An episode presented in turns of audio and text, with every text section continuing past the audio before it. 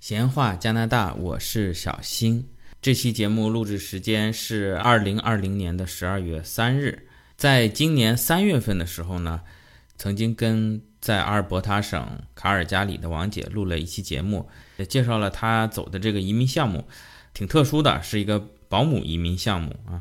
就有蛮多听友来咨询王姐是通过哪个机构办理的。那么这次呢，我通过王姐。呃，找来了帮他办理保姆移民的这个机构，咱们直接请到了他们培训学校的校长，来跟大家详细聊一聊这个项目。啊，另外给小新自己打一个小广告，小新在喜马拉雅这边又创建了一个新的专辑，叫做《闲话加拿大留学移民专辑》，里面的内容主要是所有小新专辑中涉及到跟移民留学有关的，相对比较干货一点的内容。也欢迎您订阅。如果有任何的问题，也可以联系小新的私人微信“闲话加拿大”的全拼，微信号是 x i a n h u a j i a n a d a。谢谢大家。是，好，那么我们今天就请出我们的嘉宾贾校长。老贾你好。哎，你好，小新，各位听众大家好，很荣幸来到这个节目。那么上次因为跟王姐做了两期节目，然后很多听友啊也是无心插柳啊。本来我们是讲这个在多大的一个学习跟申请，后来反而是很多听友对王姐走的这个保姆移民这个项目比较感兴趣，想更深入的了解一下。然后通过王姐，咱们也认识了贾校长。老贾，您从事这个保姆移民的项目有多长时间了？然后能不能给我们听友？简要的再介绍一下这个加拿大的保姆移民项目。好的，我叫贾波，是沈阳市成功之路职业培训学校的这个法人及校长。呃，这个呃保姆移民项目实际上是我在二零零四年就开始接触，当时我还在加拿大上学。这个项目呢，实际上不是一个新的项目，实际上是加拿大一个传统的移民项目。它从一九七一年就开始试运行，只不过它向全世界铺开是二零零二年以后的事情。这个项目呢，从二零一四年开始，每五年呢，它要进行一次管理上的改革，去看看有什么细节需要修改的。所以说这个项目呢，应该来说不是一个新项目，首先要确定的。嗯，呃，这个项目的宗旨呢，实际上是要服务于加拿大社会，要解决加拿大这个刚需。加拿大这个刚需呢，主要是老龄化的问题和这个文化上的差异。小新可能对这个更了解一些，就是好多这个加拿大的这个家庭啊，呃，老人养老是社会的事情，而并不是子女的事情。然后这个带小孩呢，也不是这个呃父母的事情，是你个人的事情。所以说，在这一点上，加拿大呢是非常需要这个家政人员的。实际上，全世界都需要家政人员。大家比较好理解。现在就是不管你在哪里，找一个好的家政人员是一个非常困难的事情。从二零一九年的六月二十八号开始，加拿大政府呢实行了新的这个管理细则。那么也就是说。最近的五年计划是去年才开始的，那么这次新的这个五年计划呢，照以前的计划呢，有一个最大的一个改变，就是全家可以同行，也就是申请人在申请这个工作签证的时候，他是移民和工作签证同时审批，他的配偶在他拿到工作许可的时候将持开放工签来到加拿大。那么他的子女如果是低于十九周岁的，他是可以拿这个呃学签来到加拿大；如果超过十九周岁没有在上学的孩子，是可以持开放工签来的。这就解决了一个就是全家不能分开这么个问题。老贾，我我插一句啊，不好意思，就是现在就是说，如果我们国内的朋友呃想走这个保姆移民的项目，就是说申请人本人。他是要申请一个工作签证过来，对吧？对对对。你说他的配偶，就是说，当初小新也是申请这个开放工签，就是因为我太太是学签，就是说他的配偶是一个开放工签，来了加拿大可以工作，可以不工作，只要雇主愿意要你，就基本上可以选择任何的职位。呃，但是主申请人本人呢，他这个是一个闭合工签是吗？还是叫？对，这个我不太懂啊。是呃，以前是指定雇主的，在二零一九年的六月二十八号以后，它是一个。呃，开放式的指定职业工签，呃，W one 签证，嗯，对你只可以做家政这一个工种，但是你可以自由来换雇主。也就是说，你对这个雇主不满意，你可以随时到新的雇主家里去工作，这是不受不受限制的。这个针对于过去五年的计划是有一个比较大的一个呃改变的。哦，就原来你来了，雇主就再怎么不好，你只能跟这个雇主。呃，现在你可以换雇主，但是你不能说我今天做保姆，明天我去做老师，后天啊像小新一样去开网约车送外卖去，这这不行。对他这不行，这个工签。你就是走这个保姆移民的项目，你就是做家政服务啊。对，只有你在三年之内工作满两年，你才能会解除后续的限制。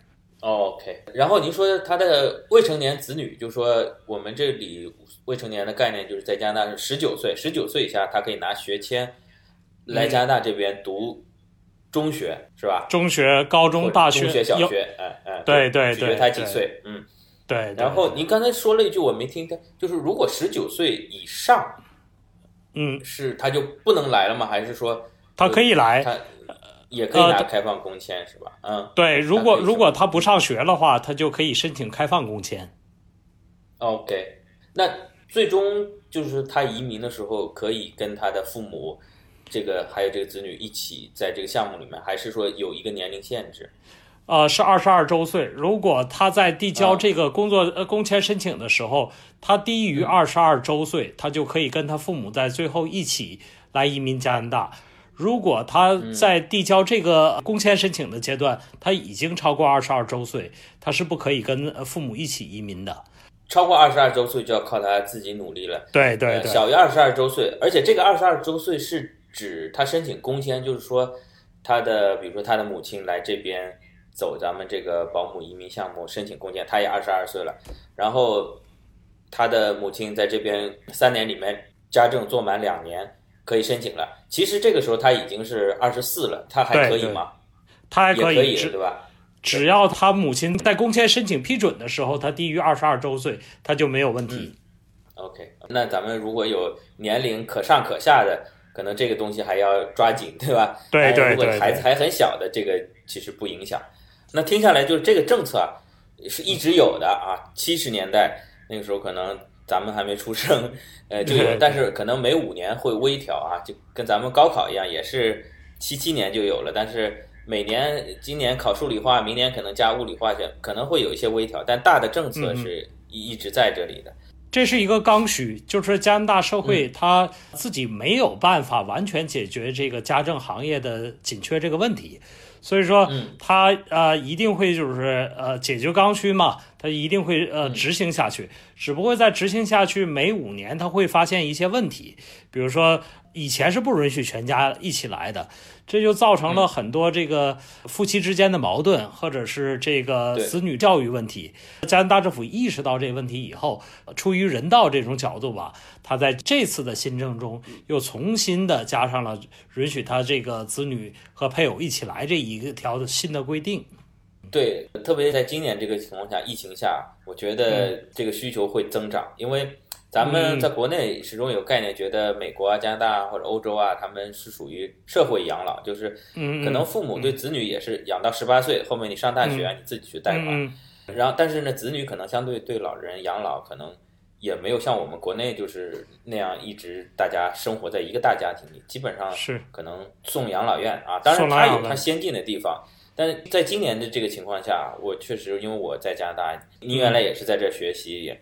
这个我们在加拿大这边朋友知道，这个欧美啊，在这次这个新冠当中啊，这个死亡的这个病例里面啊，这个养老院是占了大头。对这里面都是年纪非常大的老人，是。然后本身抵抗力啊，有这个传统疾病，而且这些老人都聚在一起，对他容易交叉感染。对对，这个我想你现在可能有些人就会想了呀，是不是等我老了以后，这个你。今年新冠没了，明年可能后年每隔五六年、十年，可能还有其他的传染病，是不是有？还是居家养老找一个保姆？所以，我我是觉得这个需求啊会有一个提高啊。对对。而且现在为了这个防止这个病毒的扩散，从这个在欧美爆发以来，就是像加拿大这边，就是说我们不建议子女或者孙辈到养老院去探望探望对怕你外面传进去或者里面传进，所以是其实是，哎呀，其其实蛮心酸的。很多老人就是说，可能在养老院得病了，但是也不能探望，可能就这样，就是就这样走掉了。说，所以我个人觉得这个需求量会提高。当然，可能现在新冠对经济有影响，可能本来有这个钱预算的，可能现在有点捉襟见肘。但是从需求来讲，我觉得还是会更旺盛，会有更会会有往上的。嗯，对对对，非常旺盛。因为现在新冠的导致这个，就像您说的，啊，老人这个养老问题啊，孩子入托问题，加拿大政府如果将来想恢复经济的话，那么实际上解决这个日托和老人看护啊，是解决当地的这些子女或者父母能不能出来工作的重要原因之一。实际上，我们现在已经看到很多这个呃家庭都在呃找我们来来看你有没有好的这个家政人员来给我推荐啊。这个应该来说更刚需了。刚才听下来流程来说，挺好像挺简单，就是说，嗯，来这边做家政服务，三年里面做满两年，这样就全家移民。嗯嗯但实际操作当中肯定不是这么简单的，是因为您是从刚才您说几几年，零零四年，我在零四年就开始始，二零零四年对对对，在开始关注这个项目。对，以您现在按照咱们不说历史了，就是按照咱们现在最新的政策，二零一九年修改的这个最新政策，我们现在申请人需要具备哪些条件？嗯呃，很实际的，就是我们如果听友啊、听众，嗯我们有兴趣走这个项目，需要具备哪些条件？它基本上要分四大块儿。第一块儿呢就是学历，嗯它要求最低的学历是大专学历。它这个大专学历呢是要求你在学信网，中国接触最多的是学信网上可以查询到的大专学历。那么这就意味着党校和这个呃军事院校的大专学历是不承认的。那么你得要有一个最、最低的一个大专学历，但实际上呢，大专学历呢，你可以候补。如果你以前只是高中或者中专的学历，那么你可以参加一个成人大专。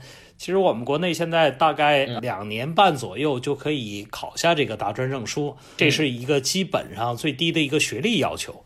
那除了学历要求呢，它另外一个自身要求呢，就是你要身体健康，没有犯罪记录。大多数人不会有这个问题的，我们这么多年也基本上没有碰到过这个问题。但是它是在这个申请条件中的一部分。那么剩下的呢，有两个比较重要的，一个是雅思成绩，一个是你综合能力的评估。我先讲这个呃综合能力的评估吧。实际上这次新政，二零一九年六月二二十八号公布这个新政的。它是要求你符合加拿大工作呃序列表中四四一和四四一二两项，四四一是针对于照顾小孩儿，四四一呃一二呢是这个照顾老人和残疾人。那你要具备这两个项目中的这个所有的要求，甚至至少你要是符合它应该来说百分之九十以上的要求。那么这个综合能力呢，实际上主要从两方面看，一方面呢看是你的工作经验，你以前是否从事过这一系列的工作，比如说护士就比较占便宜。如果你曾经是护士的话，你所有的工作背景，实际上你能涵盖四四一二的绝大部分和一小部分的四四一一。那么你去申请呃照顾老人呢，你基本是符合条件的。当然了，就从我们的这个对这个新的条例的理解来看，单纯通过这个工作经验呢是没有办法让你在这个综合能力中达到很高的一个分，因为比如说一些其他的项目，比如说呃消防知识安全，这是在四四一二里明确写出来的，你必须得拥有这个能力去应对这个消防问题。那么实际上这就需要你。通过这个培训来达到。再比如说，你的烹调和你的清洁能力，实际上这个东西在很多人来看，呃，眼里来看呢，这不就是干干家务活嘛？谁不会啊？但实际上它也有比较详细的一些规定，这个可能你还需要有一些辅助的证明。另外，再有就是急救啊，还有一些对小孩的一个教育的能力上的一个评估。那这些呢，可能更多的需要你通过参加一些专项培训来体现你的综合能力。所以说呢，这是为什么我们学校一直在这个项目中在长足在做这个事情，就是我们基本上是按照这个四四一一和四四一二能力要求的范围来开展我们的培训。嗯，所以说更多的能体现你符合这个能力要求，这是两个后续你要有的条件之一。我听您刚才说了，就是一个四四一一，一个四四一二，嗯嗯，就一个照顾小朋友，一个是老人跟残疾人，对，就是这两个是都要具备，对吧？哦，你可以取其一，你是你可以具备一个，你具备一个就可以，具备一个就可以。具具备一个就可以。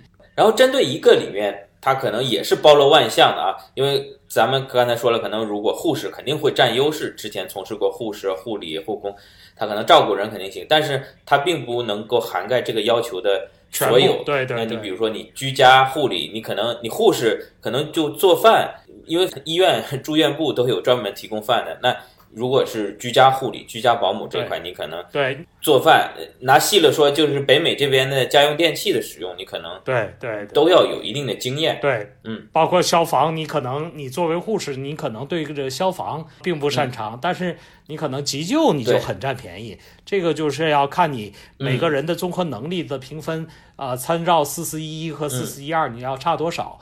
你要呃通过这个查缺补漏的方式来提高你的综合能力。但实际上我们在培训、嗯我们自己的学员在培训的过程当中，如果你不是护士的话，那么我们实际上要把四四一一和四四一二所有要求的这个能力，我都需要通过我的培训来体现出来。那么我们所有要求的项，在我们培训中都有。那您刚才说的这个呃评分，到时候是谁评的？是这个加拿大发移民签证的时候他会对，在这个呃新的这个政策是将这个审理递交到加拿大的移民处理中心，在阿尔伯特省的 Vega Village 这个移民处理中心，它会根据你的申请所体现出来你能达到的能力，来综合评估你是否符合这个申请这个项目的能力要求，有点像打分制。对，也就是说，其实我们任何一个人也不可能达到百分之百的包罗万象的这个要求，但是我们通过培训，通过以往的工作经验，我们提升自己达到百分之九十以上，我们后续的这个申请的进程啊就比较有保证了。对对，后续呢，除了这个综合能力评分你呃达到了以后，那么你还需要有一个合格的语言成绩。呃，大家都知道加拿大是这个、呃英语和法语双语的这个呃国家作为官方语言。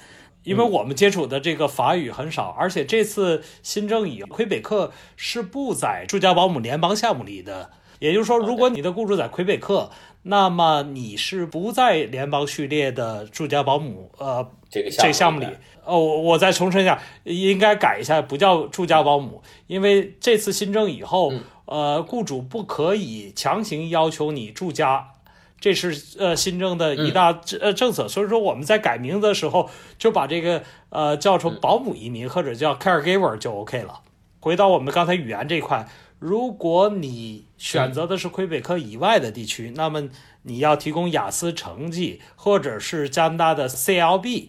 那么 CLB 实际上相当于听说和写是五分的成绩，然后阅读是四分。G 类的雅思，听说写三个五，阅读是四分，这是你基本需要达到的这个能力。当然了，这里很多人问，呃，有没有年龄限制？实际上，这个事情我们还专门询问过这个加拿大移民部关于这个项目的年龄限制，没有最高年龄限制。但是呢，实实际上，当你的年龄越大，你的学习能力，特别是语言学习能力，就呃受阻的越严重。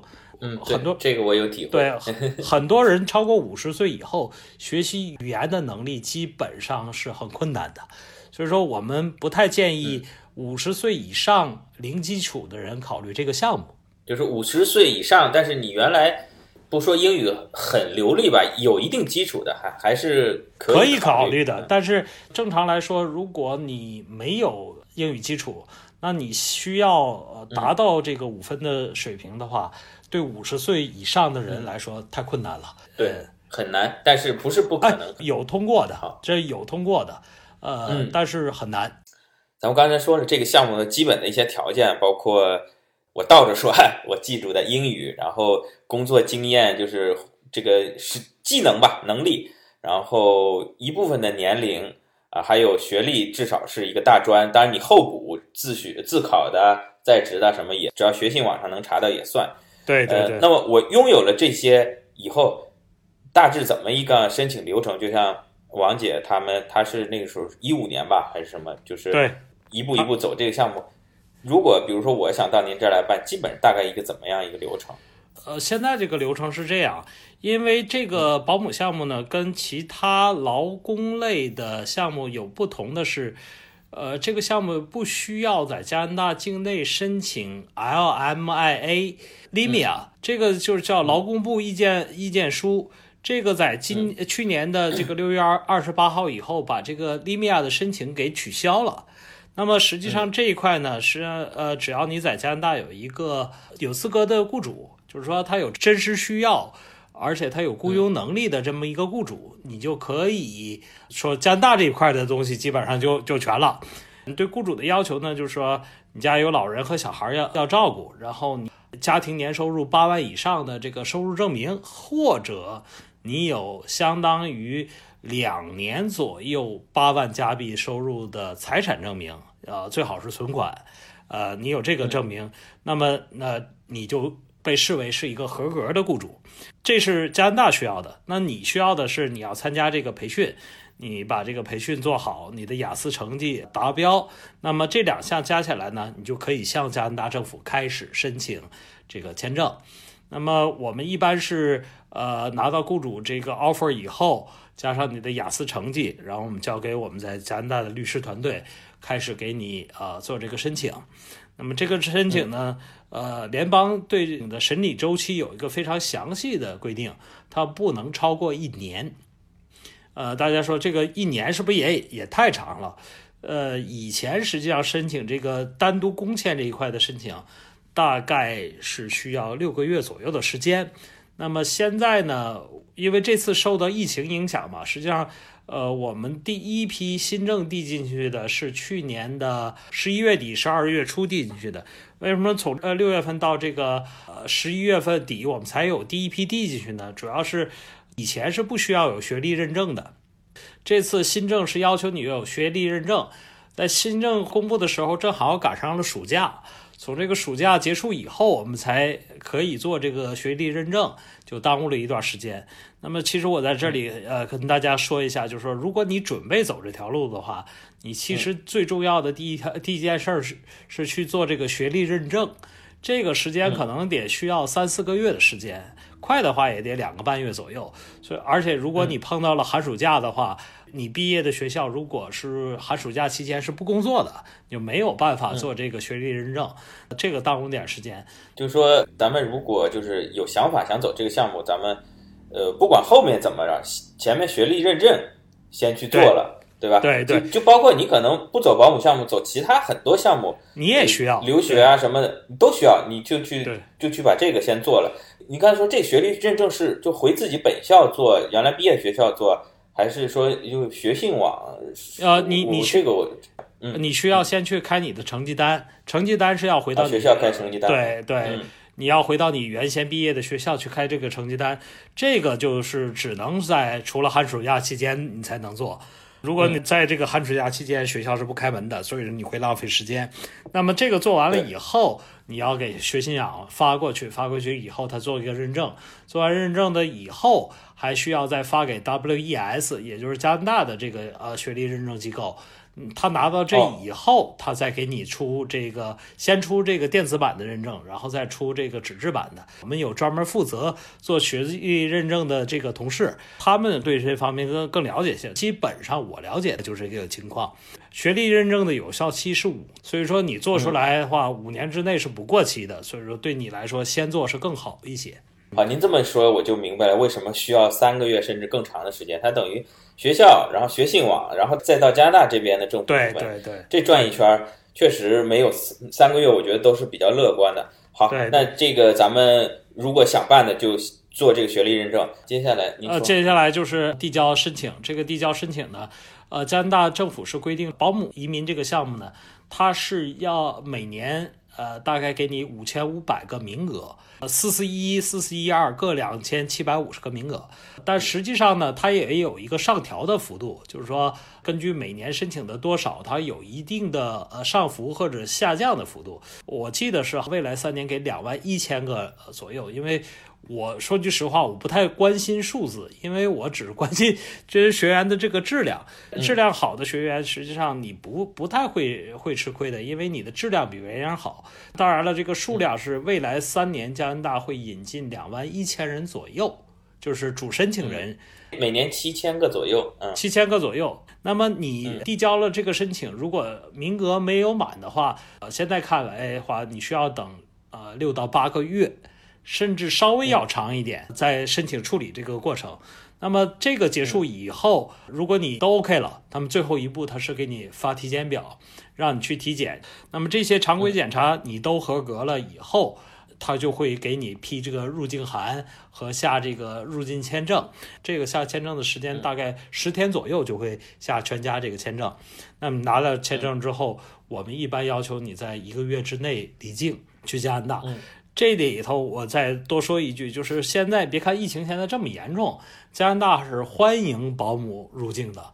为什么呢？就是说我刚才说，呃，刚需，呃，移民部在疫情这一年中已经下了几次文件，是明确写的保姆可以入境，而且这个政府，如果你有需要的话，政府可以给你提供免费隔离的条件，这个都是写的比较清楚的。你入境了以后，你要在入境之后的三年之内。做这个保姆工作要做两年，只要你证明我做满了两年，这满的这个呃标准呢是一周工作三十个小时以上，你就算是全职工作。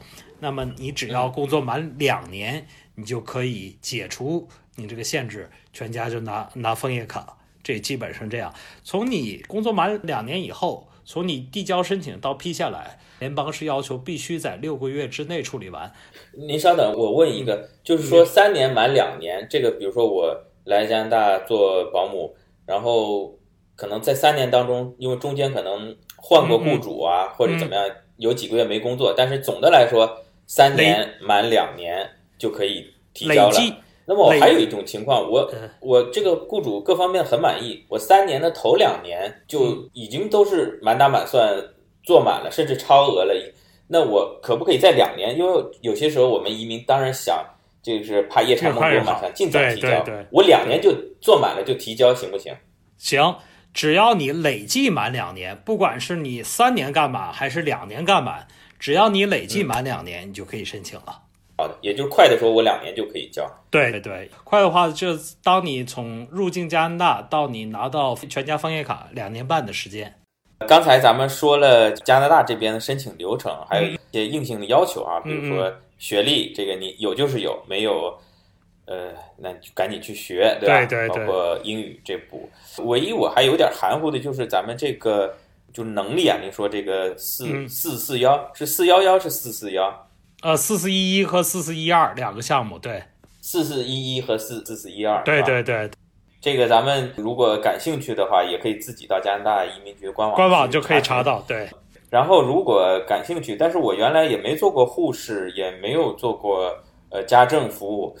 这个老贾，我一开始就说您是贾校长，就是咱们学校是提供这方面的培训的。对对对。我们这个学校其实，呃，在我建校的时候，我们回来，呃，整个团队里是从加拿大来了一个团队。我们在加拿大做了很多调研，这些调研的这个方向主要是这个真实工作的需要。我们在最一开始的把这个培训的方向是还原到你的真实工作里，比如说你照顾一个呃帕金森呃综合症的老人，那么你需要具备一些什么样的基本能力？然后有些东西是相通的，就像您说打扫卫生、做饭，有些东西是特例，就比如说这个帕金森，它需要你注意的一些事项，呃，肯定跟其他疾病是不一样的。那么我们会根据一些特例吧，也会特殊加一些进去。但实质上，我们总结出来大概七八个方向。最重要一个方向呢，就是说你的家务能力，这是其中一个。家务能力我们归归结为呃清洁。烹调，呃，收纳能力，就是说，呃，现在国内比较流行的一个收纳师的这个培训，也是在我们这个系 系统里的。呃，日式收纳我也需要参加一下啊，对，日式呃收收纳师的培训，我们这个课程里都是包括的。呃，剩下呢，就是对小孩来说，我们更多的是呃会在一些小孩的常见疾病上，呃做系统性的培训和一些呃教学教法上的培训。可以说，您这边就是。提供这么一整套的培训，嗯，以达到加拿大这个保姆移民这边的一个对能力方面的一个要求。对对对。那呃，我这个咱们就比较实际的啊，我问一个问题啊，嗯，就像王姐当年她走这个项目走成功，呃，一是时间成本，培训需要多长时间？嗯、二是大概这个学费啊，包括后面的申请啊，大概是多少钱？您方便透露一下？呃，是这样。王姐他们当时呢，移民部的要求是这个培训必须得做六个月，这个六个月的时间是刚性的要求。呃，王姐的英文比较好，因为她本身就是一个、哦、呃对英文比较感兴趣的人，她学历素质也挺高，所以说她来了就直接参加了六个月这个培训。那么其他的人大概，如果你英英文不好的话，如果你通过我们的英语培训体系来说，那么大概你需要六到十四个月不等的时间。就是说，你除了六个月之外，你要加六到六个月到十四个月不等的时间。那根据你的英语程度不同，而这个时间的长短不同。那么至于学费呢，其实我们以前的学费是七万块钱人民币。就是说，这个保姆课程七万块钱人民币，加上你的后续办理，呃，这个后续办理从这个八万到十五万不等，也是需要看你呃，让我们提供什么样的服务。当然，我们这这个里头的所有的费用呢，实际上在今年的十月份，我们做了一个特殊的处理，也算一个惊喜吧。小新，你猜猜我这个惊喜是什么？嗯，也就是说，按照原来呢，这一套大概是。学费大概七万人民币左右，嗯、然后后续的大概十万人民币左右吧，嗯、是八万，你刚才说八万到十几万，大概十万左右吧，是这么样一个申请费。现在您又给了一个特殊的优惠，对吧？没有，我们不只是特殊优惠这么简单，我们在做一个全免费模式，也就是零元模式，也就是说你不需要花一分钱。哦以前你需要花二十几万块钱到我们这儿来参加培训、嗯、做签证、做一系列的后续移民的服务。我们现在告诉您，嗯、这个项目我们是免费的。这个我我坦白讲，我有有点不太信啊。零元模式，您所说的对、啊、对。那么这个咱们今天闲话加拿大听友也是，您听到这个信息也算是一个特别的听友福利吧。这样，我觉得这个话题咱们。放在下一期，好的好的。呃，您咱们再约时间啊，我好好听听您这个新的福利。好好好，今天我们就到这儿，谢谢。好，感谢小新，感谢各位听众。好，那今天非常感谢贾校长的分享。那么我个人呢，对他的这个新的模式，免费模式也是比较好奇，期待贾校长能够下一次再做客闲话加拿大，给我们介绍一下他的这个新模式。这期节目就到这里，欢迎您评论、点赞、转发，咱们下期再见。